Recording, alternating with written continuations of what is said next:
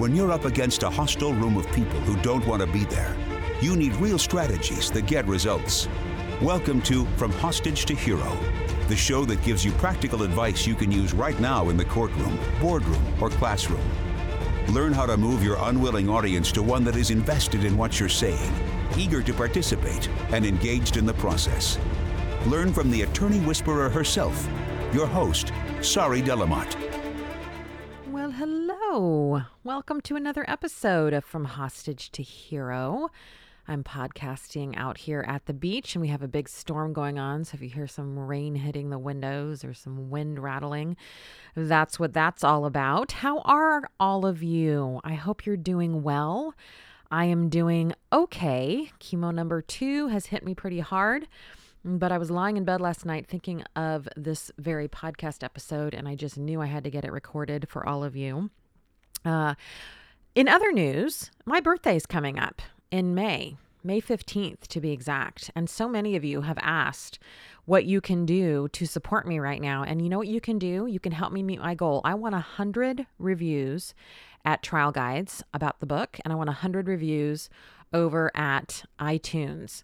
So if you've not reviewed the book yet, or the podcast, or both, would you help me make my birthday goal by going and reviewing the book at trialguides.com or your podcast at iTunes uh, or wherever you listen to the podcast? That would so be helpful to me.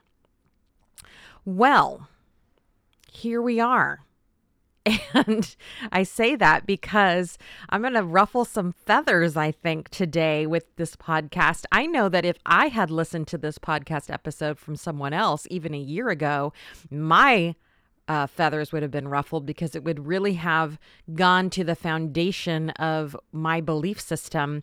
But as I was lying in bed last night thinking through the podcast, and by the way, thank you so much for allowing me to kind of find my way. I, I outline these podcasts very loosely and I, I meander my way through them and sometimes think, oh my gosh, that was a terrible podcast. And then Kevin, my husband, is like, no, it was great.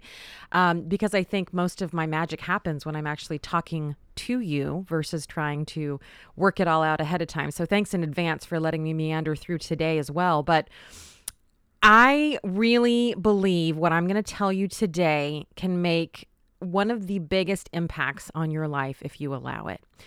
You know, it all started when I was doing my gratitude. You know, I do a bullet journal, which means I I write it all in. Uh, it's digital, so I don't have to rewrite it every day. You know, the, at least the foundational part of it. Anyways, that's neither here nor there. But there is a part in my bullet journal um, for gratitude, and I can write, I think, like eight things a day. And so I was writing the other day, this was just a couple days ago. And of course, I wrote Elena, my daughter, and Kevin, and I almost always write H2H and um, my clients and all these things. And I saw my hand writing C A N C and I was like, stop myself. And I was like, are you fucking writing that you're thankful for cancer? I really believe in manifesting, for example, and I didn't want to put anything in the world that would bring my cancer more into my body or or make this not go away. But as I saw myself writing it, I recognized in that moment that it was true, that I was thankful for cancer, and that's what brings us to today's episode I, like you, um, would read the articles or listen to the podcasts or read the books or watch the movies about people who are struggling with a life changing diagnosis, sometimes a terminal diagnosis. Thank goodness mine is not terminal. And and they would have these amazing moments of clarity and they would say things like you know make every moment matter and don't take anything for granted and I would, you know, think that's awesome and then I'd go back to my regular life. So, uh, let me let me first say that I know that what I'm going to share with you today may or may not have an impact and and that it's not until you get a life-changing diagnosis or or life-changing news of any kind that that it really does become real because we're so in our lives and doing our things and not getting off that that treadmill of of how we've set things up. But I do hope to at least be a little voice in your ear or a big fucking voice that cusses a lot in your ear today as I as I bring you the realization that we need to fuck self improvement. When I wrote down that I was thankful for cancer, one of the reasons I wrote that is because it got me or is getting me off of the roller coaster of self improvement. I can trace this back to when I was very, very young. My, and I may have shared this story with you before, but I'm going to share it again. My um, parents had best friends who never were able to have children, Barbara and Shell. And Barbara and Shell were like our second set of parents. And I remember when I was a young girl, Barbara put her hands on my shoulders and she looked me straight in the face and she said, You are destined for greatness. You are destined for great things. And as positive as that message was, it had the opposite effect on me because that's when the pressure began. The pressure to make the most out of all of the opportunities, the pressure to develop my talents, the pressure to use my time efficiently, the pressure to make the most of everything and everything I everything I've been given. And I think that many of you probably feel that same type of pressure. You know, self improvement, self help books, take a look out there, are a big business, multi billion dollar business. We are being told that we should be organized, we should be thin, we should be hairless if female. Well, male too, you know, we don't want to have any of that back hair. We should be rich, we should be spiritually enlightened, we should be popular, good looking, or charming, or hardworking, or kind, or sexy, but not too sexy if you're a woman. And this is causing us to do all sorts of things like meditate and exercise and drink water and green tea and kombucha and spend quality time with our kids and our spouse and save a certain percentage of our income and follow a budget and give back and eat healthy. And oh my gosh, it never, ever ends. And this is the problem, I think. This is really where self improvement gets us into trouble because if you take a look at that that term self-improvement it it immediately assumes or at least can you can have a different opinion on it. I'm going to change my verbiage and i'll share what i'm going to use instead here at the end of the podcast but it gives the connotation that there's something wrong with us. I mean if there is nothing wrong with us then we wouldn't need to improve right? And so when i think about the cancer and the fact that it has now rendered me nearly impossible to do anything. I mean, I'm doing this podcast nauseated as fuck and stomach ache and hoping that my bowels hold out um, because I love podcasting and I love talking to you, and cancer is boring as fuck. But it gets real, real fast when you are limited to being unable to do anything. In fact, I was talking to my my coach the other day and I said, "So so what do I do when I can't do anything?" and she said, "Are you actually asking me how to do being? Because that's what you're supposed to be doing right now. Sorry, is just being. And I'll tell you right now, that is a hard thing for me. And I think it's probably hard for a lot of you to just be and function in the being space without having to do all the time, which is where the self improvement stuff comes in, right? My question to you is who decides? Who decides that being organized is what all of us should be? Who decides that we should all be hairless? Who decides that we should be spiritually enlightened? This is the problem is that all of this self-improvement comes from outer sources. It comes from something outside of ourself that says you must achieve these things or you're not making the most of your life. And in addition to that, I think we believe on some level that we need that pressure.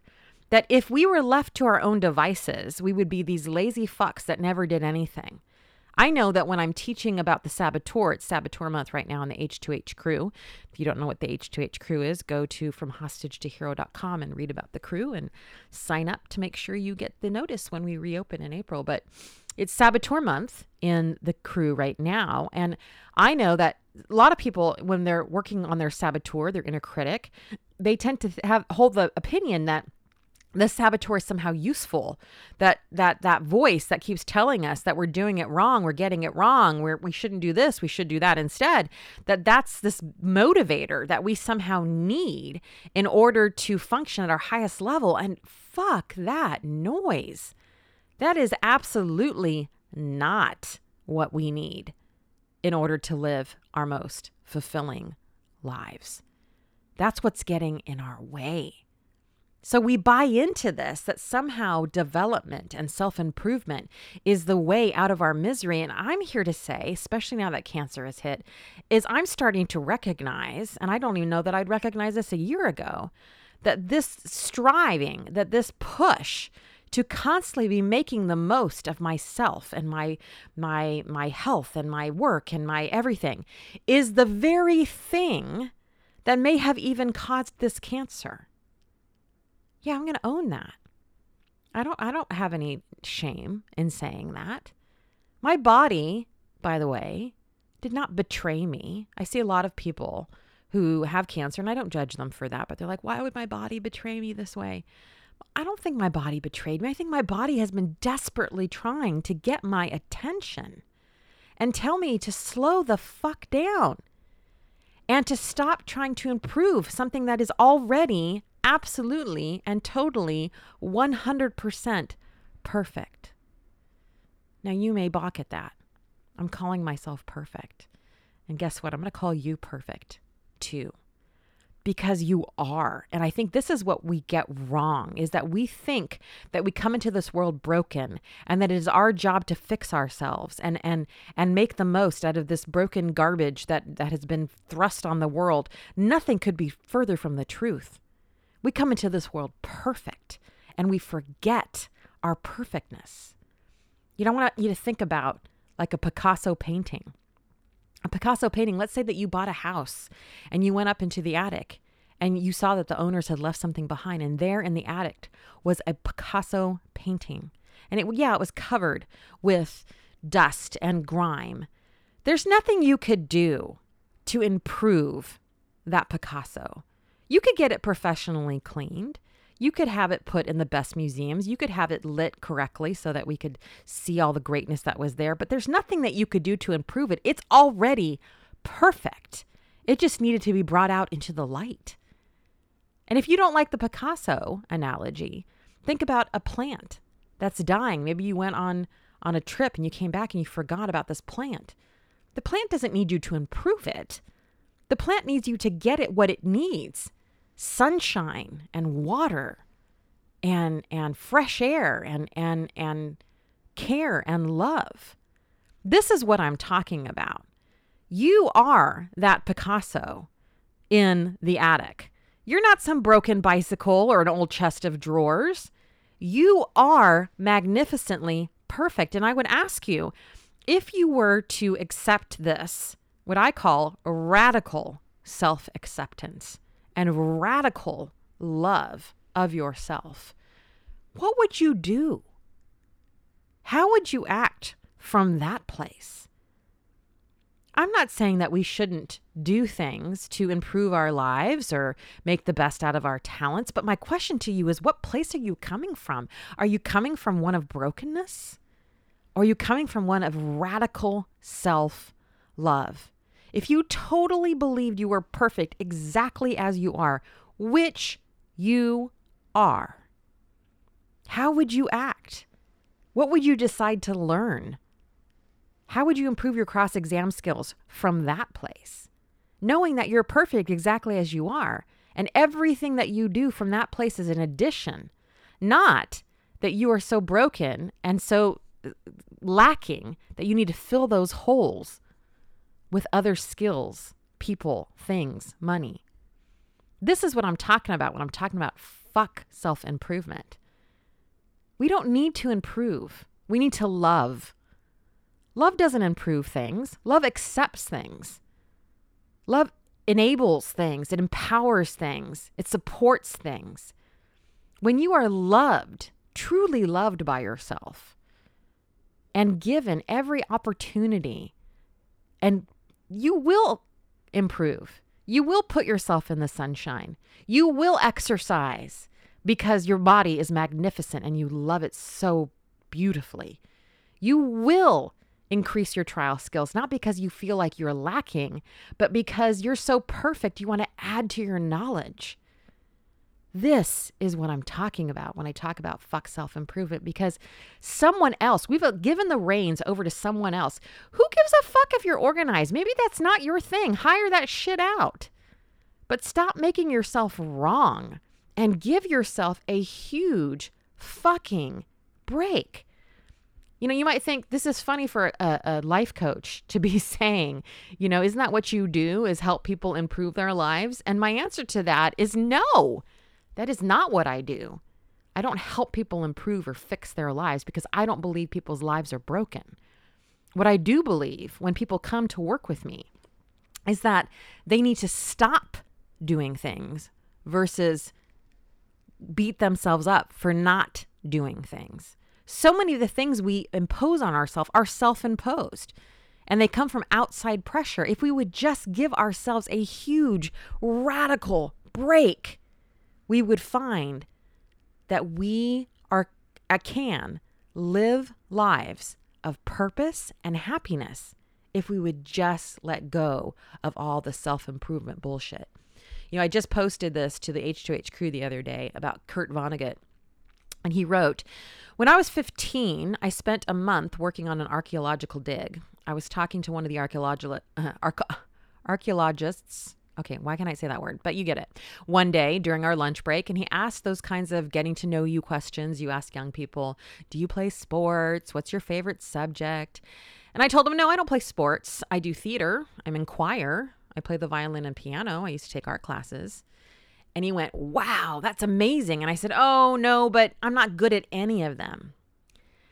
And Kurt Vonnegut writes, and then he said something that I will never forget and which absolutely blew my mind because no one has ever said anything like it to me before. I don't think, he said, being good at things is the point of doing them. I think you've got all these wonderful experiences with different skills, and that all teaches you things and makes you an interesting person, no matter how well you do them. Kurt Vonnegut continues, and that honestly changed my mind, my life, because I went from failure, someone who hadn't been talented enough at anything to excel, to someone who did things because I enjoyed them. I had been raised in such an achievement oriented environment, so inundated with the myth of talent, that I thought it was only worth doing things if you could quote unquote win at them. This is the message, my people, is that what are you doing? Are you enjoying it? If not, then stop that shit. Go out there and do things from the place of your perfection, of your Picasso ness. Put yourself in the light. Give yourself that fresh water. Not because you're lacking, but because you love yourself so goddamn much. And see what you can accomplish from that place. And for that reason, I say fuck self improvement and that I'm thankful for cancer because I'm finally beginning to learn this lesson for myself. Love all of you. Help me with my birthday wish. Talk soon. Thanks for joining me today. If you benefited from what we talked about or just want to let me know you enjoy the podcast, go ahead and leave me a review on whichever platform you use to listen to From Hostage to Hero. Add a comment, and I just might give you a shout out on an upcoming episode. In the meantime, head over to FromHostageToHero.com to order your copy of my book, From Hostage to Hero Captivate the Jury by Setting Them Free, and to get on my mailing list. I send out trial tips and encouragement right to your inbox every single week. And while you're there, make sure you join the waitlist to become an H2H crew member when we reopen. We only open a few times each year, and you do not want to miss out. I look forward to our time together in next week's episode. Talk then.